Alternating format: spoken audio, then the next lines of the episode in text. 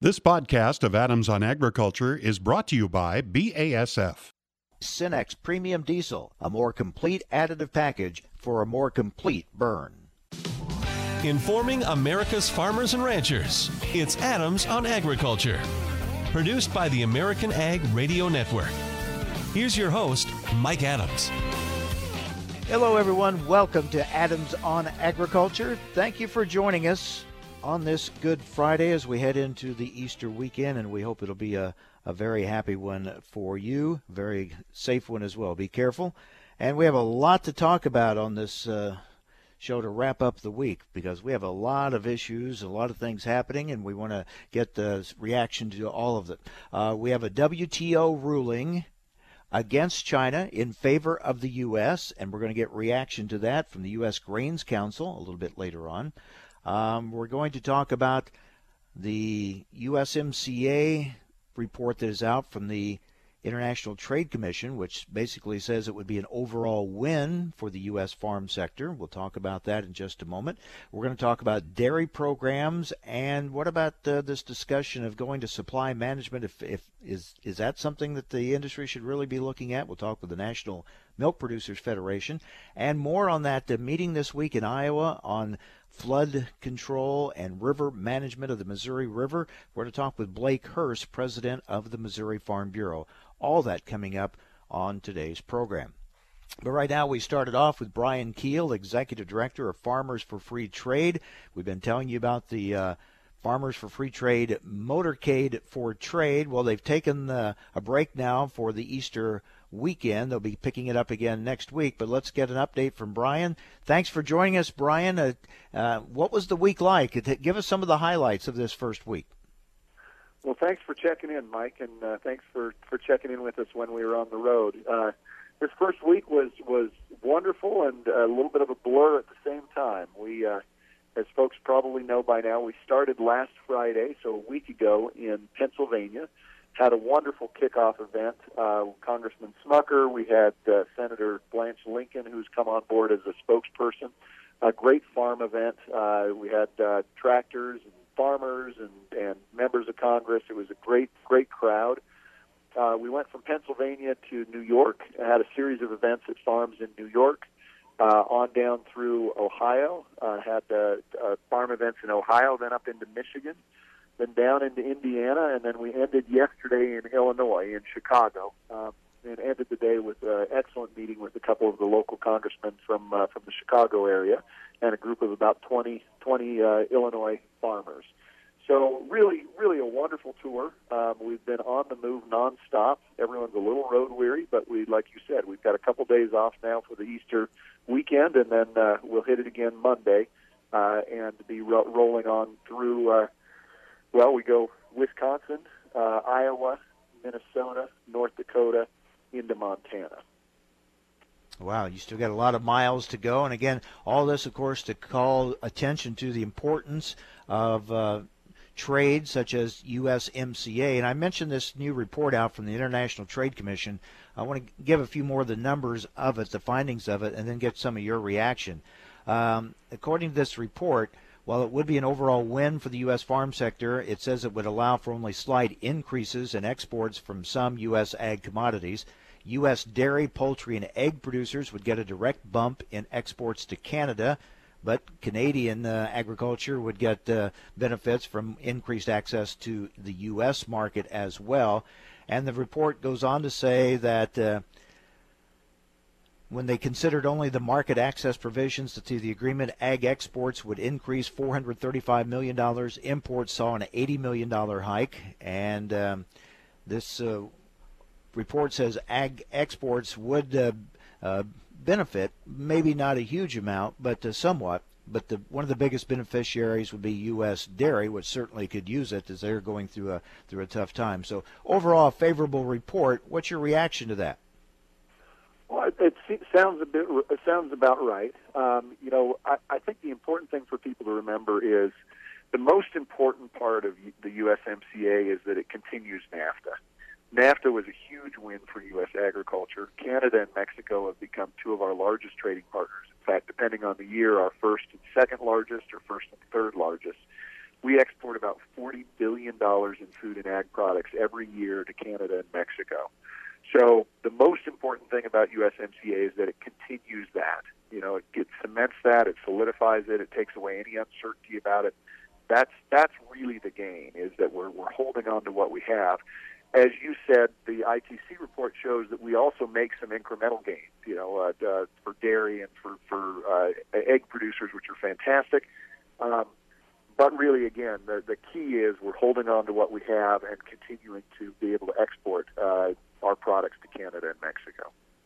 Yeah, and along those lines, we've heard from the U.S. Chamber of Commerce, the National Corn Growers, both saying don't judge this deal just on increased exports alone. Uh, and as they they said, as you just did, that basically the real key here is it's a continuation of the North American Free Trade Agreement that reduced ag tariffs to zero more than uh, two decades ago. And the bottom line is that this deal is needed to keep those tariffs uh, at zero or, or very, very low, certainly, and uh, keep that trade going. Uh, all right, so when you take that message uh, on your tours, you've been talking with members of Congress, do you find they are receptive and supportive of this? We do. Uh, you know, it, it obviously depends on the member. Um, but but we found pretty broad spread support. Now there there are some members who say, in fairness to them, they haven't seen a bill yet, and that's right. That the way this process works, first we had to see the ITC report, which came out today. Once the ITC report was prepared, then we expect the administration will dis- deliver a piece of legislation to the Hill, a proposed USMCA bill. So a number of members have said, look, until we see the actual language, we can't say what we're voting on. And, and there, there's some sense to that. But we kind of feel like now the ITC report's out, we're going to see the bill. This thing's going to pick up momentum really over the next 90 days, and uh, and really going to be important that everyone's engaged through the summer. Yeah, this was really one of the steps in the process that needed to take place to really get things going. And as you said, this ought to start kind of kick-starting that process now. That's right. Um, and uh, and I don't think anyone should take take it for granted that this bill will pass Congress. I you know I think Congress is so polarized.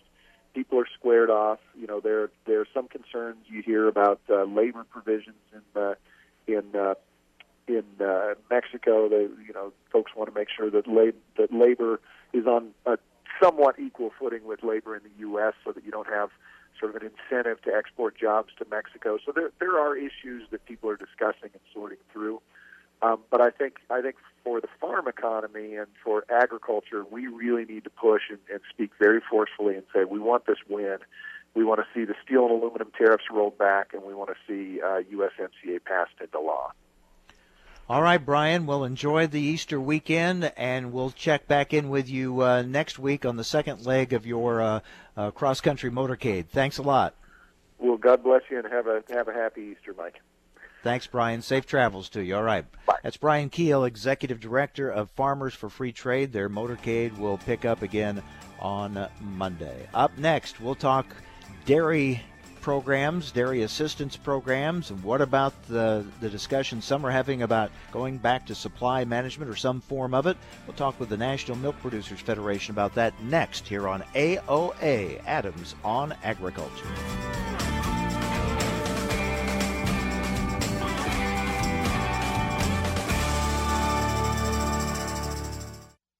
Soybean growers are going all in on Ingenia herbicide. Now BASF is going all in on Ingenia growers. We're so confident in the performance of this solution, we're now backing it with the Ingenia herbicide weed control guarantee so you can have true peace of mind. And you can tap into our expanded Grow Smart Rewards program and get cash back. Go all in today at ingeniaherbicide.com. Grow smart with BASF. Always read and follow label directions.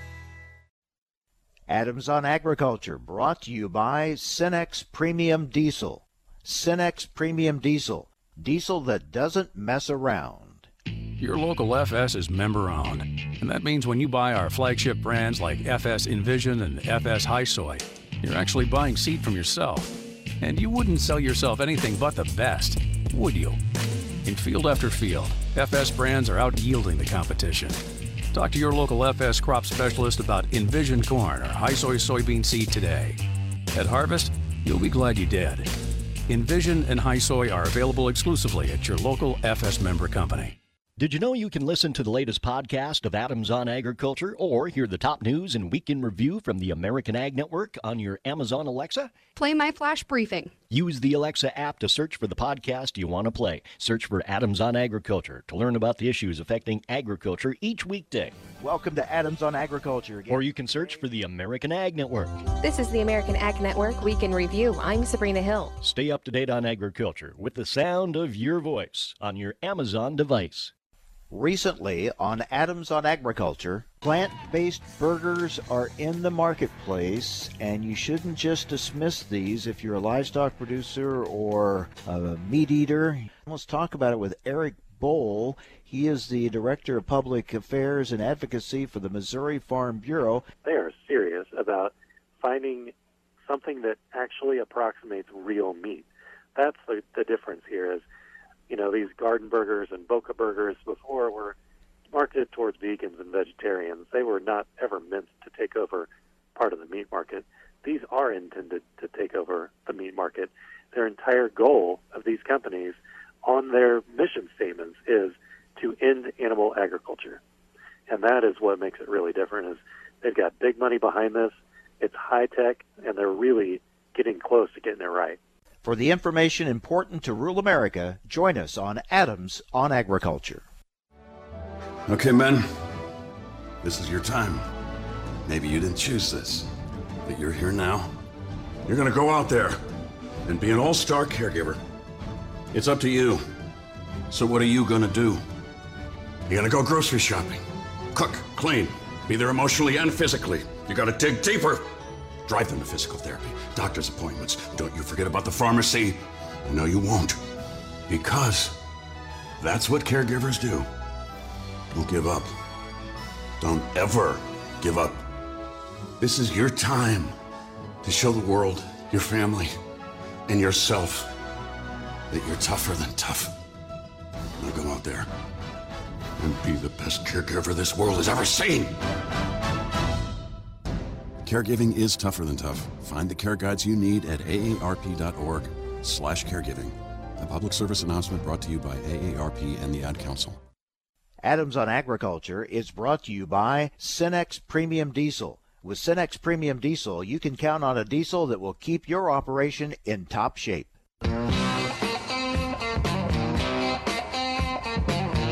Information America's farmers and ranchers need to know. Adams on Agriculture. Now back to Mike Adams. Well, we've been talking about this uh, ITC report out on USMCA that's calling it an overall win for the U.S. farm sector, reforming biotechnology and phytosanitary standards, and would allow for slight increases in exports of some U.S. ag commodities. U.S. dairy being one of those commodities that would get a direct bump in exports uh, from USMCA. Joining us now is Paul Bleiberg. He is the uh, Vice President Government Relations for the National Milk Producers Federation. Paul, thanks for joining us. Uh, certainly, USMCA getting it passed, very important to the dairy industry. It absolutely is. Thank you for having me on today this morning.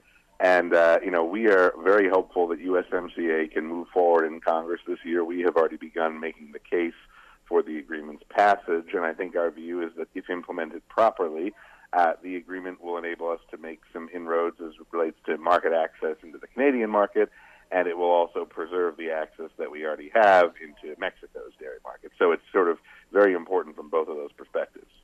Yeah, we've been talking about that. Uh, that's the thing about USMCA. Some will focus on what we gain. That's obviously important, but a big part of it is keeping what we already had. That's absolutely correct, and I think given all of the dialogue in the last couple of years about different views people had on the original NAFTA and whether it worked, I think you know we felt that at least as it related to Mexico, there was a lot to like in the original NAFTA, while there was a lot not to like as it related to Canada. So we see this as a, a step forward while also keeping the positives. Well, Paul, obviously this comes at a time uh, when it's very much needed for all of agriculture, but in particular the dairy sector because uh, it's it's a struggle right now. And I, I, wanted to talk about some of the dairy assistance programs that are available. There are more available now, and that some of them have been tweaked, hopefully improved. Uh, I want you to kind of give us a breakdown, and look at what's available, and how they can help dairy farmers through these times. Absolutely happy to do that, and I think uh, I'd start by saying we were very, very pleased with the farm bill that Congress enacted into law in December. It made significant steps forward in the dairy policy space, and uh, I've been doing producer meetings throughout the country this week, actually, and have spent the time highlighting the benefits the new dairy margin coverage program is going to have uh, for farmers of all sizes, really, but especially some much needed help for small and mid-sized operations, and it is a much improved program over the previous dairy program in a in a significant way because it's going to trigger at higher levels of coverage. This was a major reform that we had sought during the process, and we were very happy to work with Congress with a number of folks in both the House and the Senate to secure a much better program that's going to trigger at higher coverage levels. It's not the kind of thing that's going to provide people a, a profit, but it's going to provide a meaningful safety net during the difficult times in a way that the old program simply didn't do that.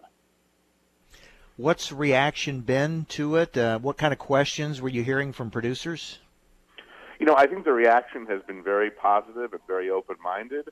Um, you know, folks are wanting to understand the differences right now because the old program, you know, didn't perform as well, and so there's, I think, a little bit of skepticism as far as you know, what's this new program going to be like and how is it going to be different? So our focus has really been, first of all, explaining those differences in a way that's, that's straightforward, but also doing so in a way that connects to the likelihood of the program triggering and making payments this year. We already know that the program was going to pay out in January and February at the $9.50 coverage level in such a way that if a producer signs up the tier one production history for 2019, they're already going to more than recoup their full year premium cost in just those first two months of uh, of payments, and that's a very important point to make because if the program were still uh, limited at eight dollars as, as it had been before, it would have been triggering very little at this point. But we're able to point to folks now. Look, this is going back to January 1, first of all. So when it does open on June 17th for sign up, the payments for the year will be retroactive. But when it does, you're already going to see notable benefit. And given that we anticipate the program is going to trigger for a good number of months beyond January and February, that benefit will only increase. Now, this year they actually have multiple programs they can look at for assistance. That's right. There's a there's a combination of changes that have been made in, in legislation over the last couple of years that relate to allowing new programs to come online, but also removing some restrictions around participating in multiple programs that already existed. So there there are programs dairy farmers will have access to now on the risk management agency side that they might not have had access to before. So one of them very simply is a newer program. It's called the Revenue Protection Program, and that's gotten considerable interest in the months since it came online. And that was able to be created and approved by RMA last year because Congress in uh, in February of last year passed a law that lifted the statutory cap that had been in place on all livestock insurance products. And so that was a very important step that Congress took in tandem with some reforms they made at the time to the margin protection program, which made that program work a bit better for 2018, as we saw evidenced by the sign up. But as it related to risk management, we were able to get this livestock insurance cap lifted. And first of all, that paved the way for creation of the revenue protection program. And second of all, it paved the way for uh, removal in the Farm Bill in December of a restriction that had existed before that said dairy farmers could only participate in, you know, the Title One farm program or the uh, already existing livestock gross margin program for dairy, which is also run by RMA. You know, if you're a commodity farmer for other crops, you don't have that limitation. You can sign up for ARC or PLC, and you can also sign up for crop insurance. Dairy farmers have this limitation that said they can only be in one or the other. So following the lifting of the cap back in February, we were able to get this restriction uh, removed working with Congress and the Farm Bill. So if you're a dairy farmer now, not only do you have the ability to sign up for the newly improved dairy margin coverage, you can sign up for the livestock gross margin program. You can also sign up for the revenue protection program. So the range of options that dairy farmers have is much greater than it was before, even though a couple of these programs existed in one form or another they were they were treated as mutually exclusive as far as the producer's choice was concerned. We're talking with Paul Bleiberg, Vice President Government Relations for the National Milk Producers Federation. Paul, there has been some discussion in some sectors of the industry talking about perhaps we should look at going to uh, a supply management system for dairy. Uh, what is your reaction to that? Well, I, I think I would say, you know, certainly from the National Milk Trade Association perspective, we have a lot of different voices in the association, and there are also a lot of different voices in the dairy industry at large. You know, our focus right now has been on delivering as tangible and strong policy gains for dairy farmers as we can possibly deliver. And to give a little bit of perspective, at least from my lens on this, you know, I, I was not at National Milk as an employee during the debate around the 2014 Farm Bill, but I was a congressional staffer at the time for a House member from Wisconsin who sat on the House Agriculture Committee during the 2012, 13, ultimately 14 Farm Bill debate. And so I had a pretty good front row seat to the debate around supply management and market stabilization that took place at the time. And as, as you'll recall, and many of your listeners will recall, you know, National Milk had proposed a, a version of market stabilization or supply management in that farm bill. Dairy processors were opposed, and there were a number of different divisions there. And you know, the the end outcome of the 2014 Farm Bill not only was there not an element of supply management, but the the safety net program that came out of it, you know, didn't turn out to be uh, didn't turn out to be as effective as as producers had hoped, and in many ways it wasn't effective at all. And so I think we set out going into the 2018 Farm Bill process to say, look, we've really got to fix this program and make sure that dairy producers have a workable safety net across the country. And I think we knew we really had to zero in and, and get those details right. You know, one one of the things that I felt as a staff member on Capitol Hill during that Farm Bill process prior was that so much of the oxygen had been taken up by the debate around supply management and whether it was good or bad policy that there wasn't a lot of discussion put in, at least for some folks, on the, the details of the safety net. I think there was sort of a general agreement that people favored moving to the margin insurance type program, and there were a number of details that had to be ironed out. But you know, I, and, I, and I could be wrong, but I wonder if it would have been a greater opportunity to hash out those details had had it been the focus. So I think going into this last farm bill that we just completed in December, we felt it was imperative to make sure we came out of that farm bill with the best possible safety net we could have for dairy farmers of all sizes, in addition to a setup that gave dairy producers access to multiple risk management tools for the question that we just talked about. All right. Well, the bad news is there's a need for these types of assistance programs. The good news is uh, there are more available and they are improved from what we've seen in the past, right? That's absolutely correct. The, the dairy margin coverage program is a major improvement. It's uh, it has higher coverage levels avail- available at more affordable premium rates, and it's also a much more flexible program in relation to you know how much producers have to cover and how much they have to put in at different levels. And I think that's taken in tandem with the new revenue protection propo- uh, program at RMA, as well as the greater access now to livestock gross margin dairy. The removal of that cap there was very important for that program as well. And you know we're continuing to work closely with the Department of Agriculture and with Congress to make sure that the DMC program is implemented in a timely manner and in a farmer-friendly manner. I think there's great interest on all parts in the House and the Senate and the Department of Ag in seeing the program move forward Uh, expeditiously. So we're continuing those efforts and look to have more good news soon. All right, Paul. Thank you. Thank you. Paul Bleiberg, Vice President, Government Relations for the National Milk Producers Federation, here on AOA. Throughout soybean farming regions, growers are going all in on Ingenia herbicide from BASF. They know it's the most flexible and advanced solution of its kind for tough weed control, especially resistant weeds. Now BASF is going all in on Ingenia growers. We're so confident in the performance of this solution, we're now backing it with the Ingenia herbicide weed control guarantee. And this year, you can tap into our expanded season long Grow Smart Rewards program. Get cash back for making the best agronomic game plan with Ingenia herbicide and BASF's leading portfolio of soybean solutions. Want stronger performance and profits together with peace of mind? Go to ingeniaherbicide.com to learn more. Grow smart with BASF. Always read and follow label directions.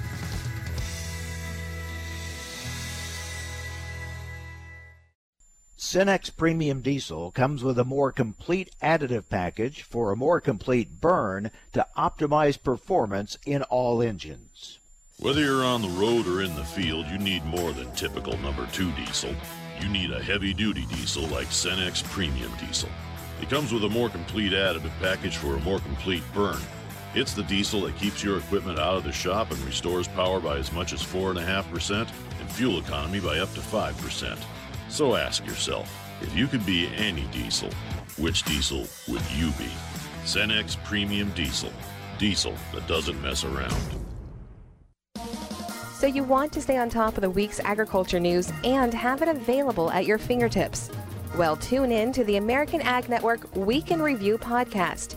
It's 15 minutes of the week's top agriculture stories, published every Saturday and available anytime on iTunes, TuneIn, and Podbean, or by clicking the link on our website, AmericanAgNetwork.com. Tune in to the American Ag Network Week in Review podcast to go more in depth on the week's top stories.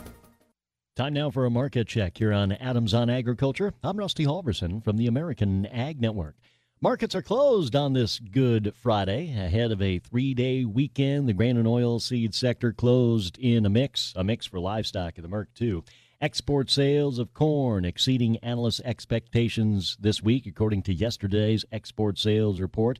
Corn sales 76% higher than the prior week's figure. Other major commodities said to be within expectations. Chinese buyers have greatly increased purchases of pork from the U.S. in the past couple of weeks. 23,500 metric tons of pork sold for export to China in the past week, according to USDA. That makes it over 100,000 tons of U.S. pork purchased by China in the past two weeks. The U.S. and China have tentatively scheduled a fresh round of face to face meetings as they seek to close out a trade deal. Top trade officials from the U.S. and Japan met earlier this week. Officials agreed to meet again in the near future. On Thursday's trading session in soybean futures, July was up a penny and three quarters at 8.94 and a quarter. November up a penny and a quarter at 9.13 and a half. July corn up a quarter of a cent at 3.67 and a quarter. December 386 and a quarter, down a half. Chicago wheat July down two at 448 and a quarter. Kansas City July down a half at 425 and three quarters. Minneapolis spring wheat September down two at 536 and three quarters. Cotton activity July down 69 yesterday, 78.27. December 77.05 down 36. April live cattle $1.60 higher yesterday at 128.52. Feeder cattle, May contract up 92 at 151.52. June lean hogs up 62, 96.75. You're listening to Adams on Agriculture. I'm Rusty Halverson from the American Ag Network. Sometimes life is wonderful, and sometimes it's not. Cherish the good, but always be prepared for life's challenges. At Private Healthcare, we provide the peace of mind you deserve. With private healthcare, you'll get the coverage you want and healthcare you need. If your employer doesn't supply healthcare coverage and you don't qualify for Medicare or Medicaid, you need to give us a call right now. Private healthcare is private health insurance for ages 65 and under with medical, dental, vision, and even prescription coverage. When life comes at you unexpectedly, you need to be ready and health insurance is your financial safety net. If you're looking for health coverage at the best price and your annual household income is 35,000 or more, give us a call at 800-664-2612. That's 800-664-2612. 800-664-2612. Adams on Agriculture brought to you by Cenex Premium Diesel. Cenex Premium Diesel, a more complete additive package for a more complete burn. Information farmers and ranchers need to know. Adams on Agriculture. Now, back to Mike Adams. Interesting meeting this week in Glenwood, Iowa on uh, issues concerning management of the Missouri River. You had the Army Corps of Engineers, you had a number of uh, senators, you had a lot of folks there very uh, concerned about how the uh, the river is being managed. And one of those uh, at that meeting was Blake Hurst, president of Missouri Farm Bureau. He joins us now. Blake, thanks for being with us. You bet, Mike. Thanks for uh, visiting with me. What was your takeaway from that meeting, and what do you think was the message sent to the Army Corps of Engineers? Well, the message uh, there were two panels, and the first panel uh, was the Corps, um, sort of talking about what they had done and why they had done it. And the second panel was a group of people um, uh, up and down the river. A couple of them from Iowa, one from Kansas, and of course me from Missouri. Our message was pretty much across the board the same. They need to do better. Uh, these floods are happening more often, and they're worse when they do happen. Uh, we think there's reasons having to do with the management of the river that are causing that, and we need to fix it. Did the Corps accept any responsibility for the flooding problems, or did they feel that it was beyond their control and it, it wasn't because of any of their policies or management plan? Well, it's interesting. What the Corps will say is, first off, they'll say, "Well, flood, flood, uh, flood control, uh, protecting property and life. It's the most important thing when it starts flooding." and so they always put that qualifier in there. In other words, uh, yes, they do everything they can possibly do once the flood starts. Uh, they, they they were pressed on the question of, well, yeah, but they've done more uh, before the flood, and it was interesting how the uh, general answered. He said, "Well, there is a lawsuit, which there is, as you know, uh, a bunch of farmers up and down the river suing um, uh, the federal government for basically taking their property." And and the first judge, the first court, found in favor of the farmers, and she said, uh, and the general quoted her that uh, some of the steps they've taken to protect an endangered species have make it made flooding more likely. So I thought that was very interesting. The Corps did not say that, but they quoted the judge who said that, uh, and clearly that's what everybody who uh, lives and farms up and down the river thinks. They've changed the way they manage it, protect endangered species. People are paying the price. Well, anytime you talk about river management and you talk about people along rivers, uh, they all you get a lot of different opinions on you know what's the basic use of the river or what it should how it should be managed and you have different interests involved do you think any type of consensus has come out of this at all well you you know it's just it, it is inevitable that the minute we get one of these floods we get articles particularly in missouri's uh, urban center shall we say st louis post dispatch will run an essay and it says we just have to let the river run free, free, and then we won't have any floods. I'm actually this morning driving along I-29, which is closed. I had to take a circuitous through the country to get here. Closed for 100 miles. We're within six inches of overtopping the levees at the local nuclear plant on the other side of the river, Brownville. Uh, they would have had to shut down the river had gotten sick. We can't go to Nebraska. People are who work and live in Nebraska, work in Missouri, and vice versa, are scrambling for apartments to stay in. We've essentially disconnected uh, the central part of the country. Railroads are shut down. Can't haul corn because there's no no rail to move the corn out. So we made the decision a long time ago to put infrastructure in this bottom: roads, railroads, power plants, and we've got to protect that. And uh, and so farmers are important, and uh, but it always gets to be a farmers versus environmentalist argument, and what we never remember is the inconvenience that literally hundreds of thousands of people are undergoing now as they have to go through small towns on roads that weren't meant to carry the traffic that would have been on I 29. I find that interesting. You hear that argument made a lot. Well, you shouldn't build uh, in those uh, you know, along those areas of the river that flood, and you're just asking for this kind of problem. But how you, can't go back now. I mean, to try to take out all that uh, all that development. I mean, uh, I mean, yeah. hard to go back and uh, put the toothpaste back in the tube, right? Yeah, yeah, it's impossible. We we made that decision over the last hundred years, and uh, now we've got to now we've got to figure out what we're doing wrong because we are. I mean, I've got um, neighbors who have been flooded four times in the last ten years. Levee breaks along the Missouri four times in the last ten years and this one was the worst of all. Uh, filled Craig up in Missouri, filled Hamburg up, which is not flooded since the 50s. So we so we had 60 years of success. Uh, any project that works for 60 years and then quits working, it's not the pro- you know something has changed. Well, we found the bottom of the river, the channel to fill up, uh, which has basically lowered the levee protection we have, and now we have floods. We got to fix it. We're talking with Blake Hurst, president of Missouri Farm Bureau. Speaking of levees, I know you've had a levee tour. Uh, tell us a little bit about that. Well, we've got um, 100 uh, starting in Iowa and going clear down to Kansas City, 100, 114, I think they said, breaks. uh, breaches, overtopping, breaks and breaches, it's going to cost a lot of money to fix it. Economic argument to getting it right the first time, so you don't have to go back and repair this. So we're we're waiting on the Senate to uh, get their their emergency bill passed. As you know, it's been filibustered.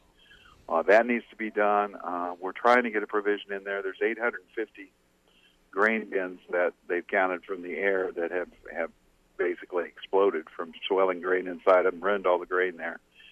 And uh, we're trying. There's no coverage for that, and so we're trying to get some some help for those farmers who who have last year's crop was ruined. This year's crop won't be planted, and next year it looks like they won't have levee protection and won't be able to get crop insurance. So they've got a three year.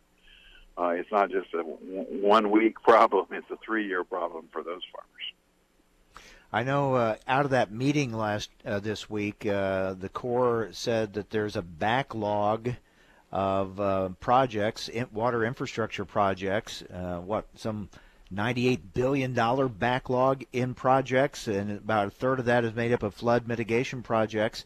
Uh, any sign of that backlog breaking through and that money getting out there to do some of the work that needs to be done? Well, hopefully, you know the one thing that the one thing that I think is is to an advantage, and we need to do the best we can Senator Gillibrand um, from New York was is on the Environmental Public Works Committee. She was at the hearing, so uh, she might have attended otherwise, but she's running for president, and she was in mm-hmm. Iowa because of the caucuses. We've got what a dozen senators running for president. We've got a chance uh, that are going to spend some time in Iowa. We've got a chance to reach out to people who normally don't engage in these issues, and uh, we, we've got to make hay while the sun shines, and thank God for the Iowa caucuses. All right, as, as you are, yeah, a chance to call attention to this issue, that's for sure. Exactly. As you're traveling, as you're traveling there on I-29, what are you seeing uh, uh, as far as conditions?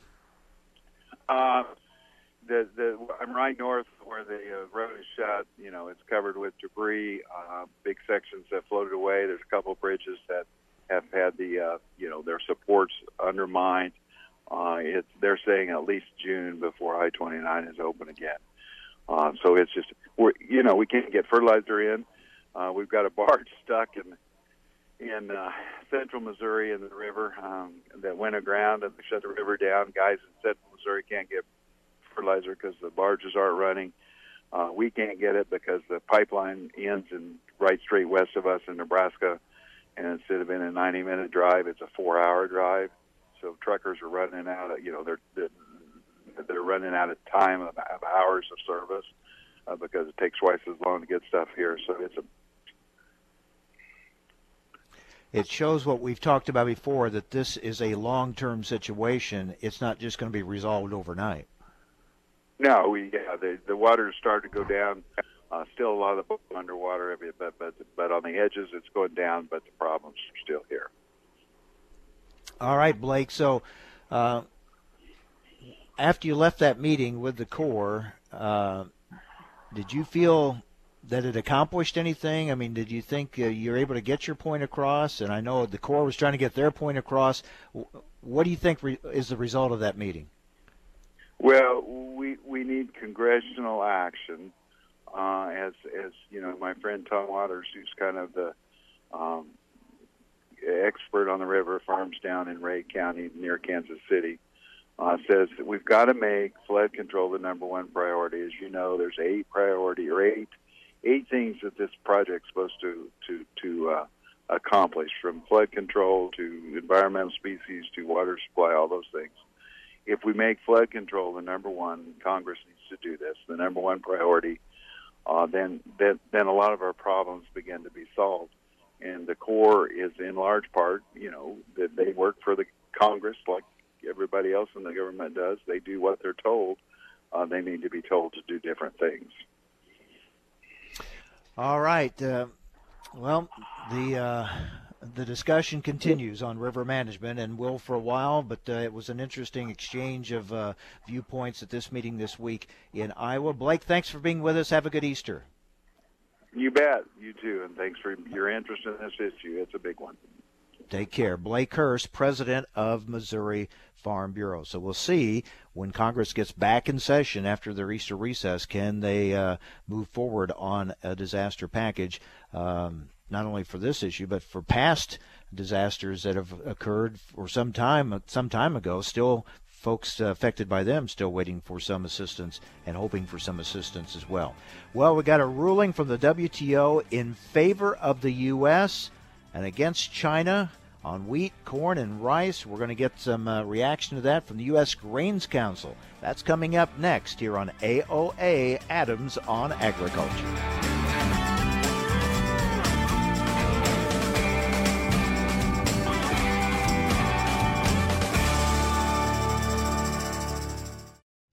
Powerful, effective, proven, tough, consistent, reliable. A lot of adjectives can describe a herbicide's weed control, but one only applies to Liberty herbicide. Superior. Liberty herbicide has no known resistance in row crops, more convenient application flexibility, and excellent control of key weeds.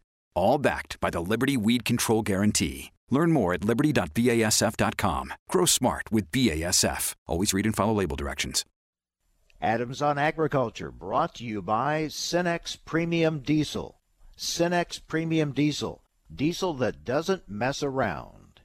What if you had a medical emergency away from home? What you need is Mobile Help, America's premier mobile medical alert system. Most systems only work at home, but with Mobile Help, you get help outside the home with coverage nationwide on one of the largest cellular networks at the press of a button. I pressed the button, and lo and behold, the emergency came within minutes. Mobile Help did save my life. No question about that. Call Mobile Help now for a free color brochure. We'll send you everything you need, including the base station, the patented mobile device the waterproof pendant, and wrist button. You can also add the fall button that automatically detects falls and signals help. Call today and receive a risk free 30 day trial. There's no equipment to buy and no long term contract. For a limited time, you'll also receive a free emergency key box with your planned purchase. Remember, mobile help keeps you safe coast to coast. Call 800 930 6137 now for your free mobile help brochure. That's 800 930 6137. Again, 800 930 6137. Reason number 12 why you should own a ThermoSpa's hot tub? They require no attachment to your home's plumbing. Thanks to the ThermoSpa's unique built-in thermofiltration system that filters the water an incredible 144 times a day, you simply fill it with a garden hose and your water stays crystal clear with very little maintenance. Call to receive a free DVD and brochure and find out how you can own a ThermoSpa's hot tub for only a few dollars a day. Right now, they're offering 0% APR financing with approved credit and a $1,000 savings coupon, including free delivery, free chemicals, and a cash discount. And with models starting at $4,995, there will never be a better time to own a ThermoSpa's hot tub. So call now and ask about this limited time offer. Call ThermoSpas today at 800 991 5852 for your free DVD and brochure. That's 800 991 5852. ThermoSpas, hot tubs designed to improve your life. Call 800 991 5852 today to take advantage of 0% APR financing. Recently on Adams on Agriculture, we're talking with Iowa Senator Chuck Grassley. Let's talk about trade, in particular, your differences with the, the president when it comes to the use of tariffs. Now, in the case of Mexico and Canada, the president put these tariffs on to get them to negotiate. The negotiations were successful from the president's point of view. Then the tariffs ought to go off. They're still on. The president's got to realize Mexico's not going to take it up. Canada's not going to take it up. We aren't even going to take it up in the United States Congress unless those tariffs get off. Uh, I don't know why it takes so long. The economy's a little bit soft. Some success on trade be a big boost to the economy. This may not be done this year, and if it isn't done this year, it's not going to be done in election year. So the president needs to get off of uh, the pot and uh, start doing things that will help him and the economy. For the information important to rural America, join us on Adams on Agriculture. I can't get my computer to work. Let me help you with that. How'd you do that? I just got techie with Geeks on Site. Our geeks literally come on site no need to stop what you're doing or block off time. We come to your home, office, or wherever you are, and we don't just fix whatever computer issues you might be having. We explain and teach you along the way so you can feel empowered and then help others at home or in your office. Better yet, don't have time for tech support to come to you? Let us remote into your desktop or laptop, and one of our geeks will instantly walk you through. We offer affordable prices on our remote services and IT support. You and those in your office will never have to wait hours to have your technical questions answered.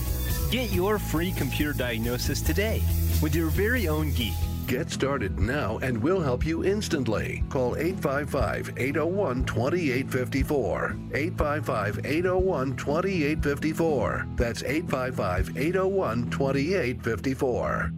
Sometimes life is wonderful, and sometimes it's not. Cherish the good, but always be prepared for life's challenges.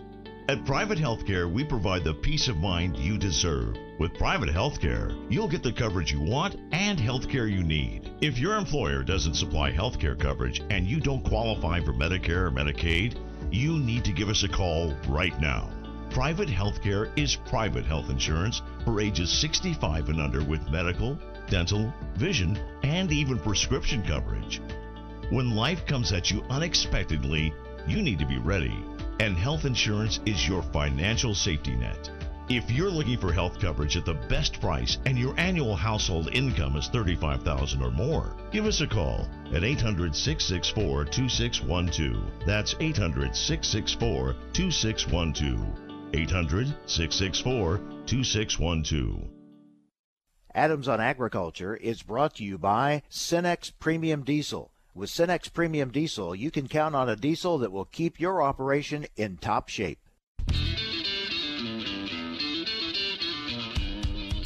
Information America's farmers and ranchers need to know. Adams on Agriculture. Now, back to Mike Adams.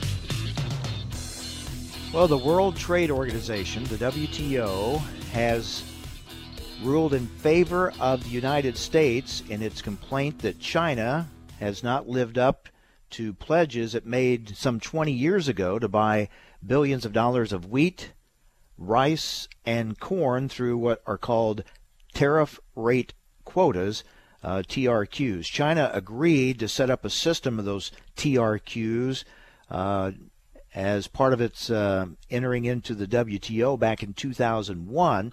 The U.S. claiming for many years now that China has never lived up to that commitment. And now the WTO has ruled in favor of the U.S. on that complaint. Looking at some of the numbers, according to USDA, if China had set up those TRQs, those tariff rate quotas, it would have boosted grain by $3.5 billion in 2015 alone. And it says that those TRQs were to be for all foreign grains, but U.S. exporters were expected that they would get much of that business.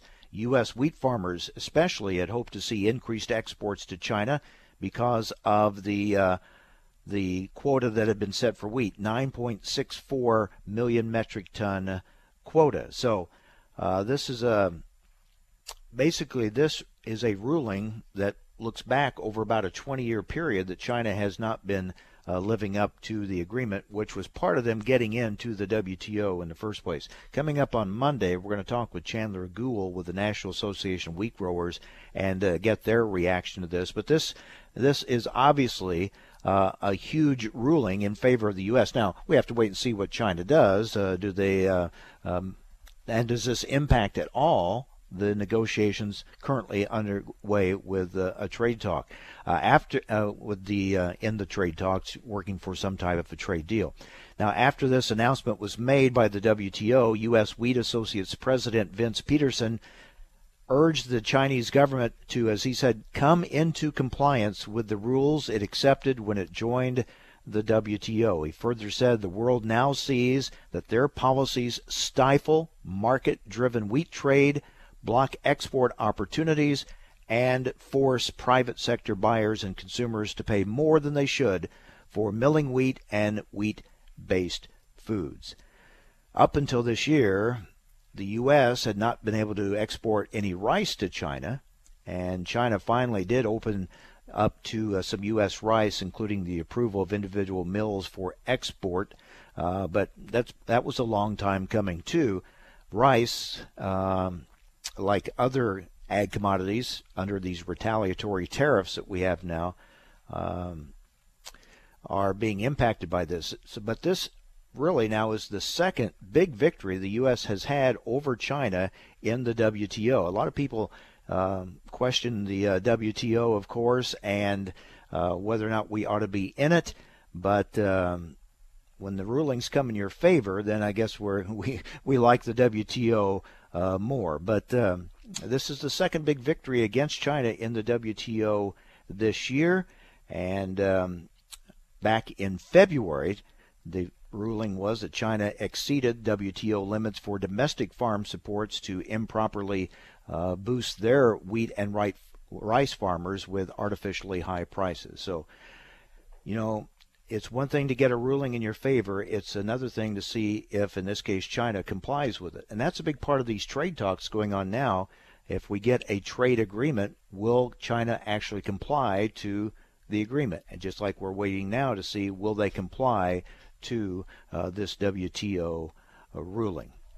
Okay, we had hoped to hear from the U.S. Grains Council on this, but I guess we're not going to be able to uh, hook up with them after all. So we'll try to uh, get uh, with them next week. But uh, they have come out um, obviously very supportive of this ruling as well, as it is a, a, a considerable uh, ruling for sure. If, as I said, if China does uh, comply with it, U.S. Grains Council say they support a decision announced by the WTO determining China uh, is in violation of the tariff rate quotas that they had uh, committed to. And uh, the decision is, uh, according to U.S. Grains Council, they said the report is an important acknowledgement that China has not fulfilled its obligations to allow for tariff rate quotas for corn to be filled while maintaining high domestic corn prices consistently above international prices. As I said, it's going to be interesting to see what impact this may or may not have on the uh, ongoing trade talks. Now, do they somehow try to um, work that in there to where they make up for what uh, uh, they've lost or what we've lost over these years by them not making fulfilling their commitment? Or does that just kind of get brushed aside as we look to move forward? Uh, it's going to be interesting to see uh, what part this may play in any deal that may be announced. And it sounds like a deal with China could be announced uh, here uh, very soon, perhaps as early in uh, as early to mid May. So we'll wait and see. But this is a significant announcement to be sure. So a couple big news items: uh, the WTO announcement on China, and as we mentioned earlier, the ITC report out on USMCA. These will be big, big issues uh, moving forward uh, on on these trade talks. Uh, as I mentioned, coming up on Monday, we'll talk with Chandler Goule with the National Association of Wheat Growers because they do have uh, a lot at stake here. This uh, lack of commitment by China to um, follow through on these TRQs has cost uh, the U.S. wheat industry uh, a lot, and we'll get their reaction to this announcement coming up on Monday. And we'll also take a look at what the market reaction could be moving forward with this and all these trade talks as well. As we'll check all that coming up on Monday. Well, with that, we're going to wrap things up for today and for the week. This is, of course, uh, Good Friday, and we head into the big Easter weekend. And we wish all of you a very happy Easter and uh, a good time with your with your families. You know, I was thinking about this uh, last Sunday when I watched the Masters. Like a lot of people, I really enjoyed the uh, comeback of Tiger Woods at the Masters last Sunday. But for the greatest comeback story ever, be sure to go to church this Sunday and hear about that story. Happy Easter, everyone. Thanks for joining us here on AOA Adams on Agriculture.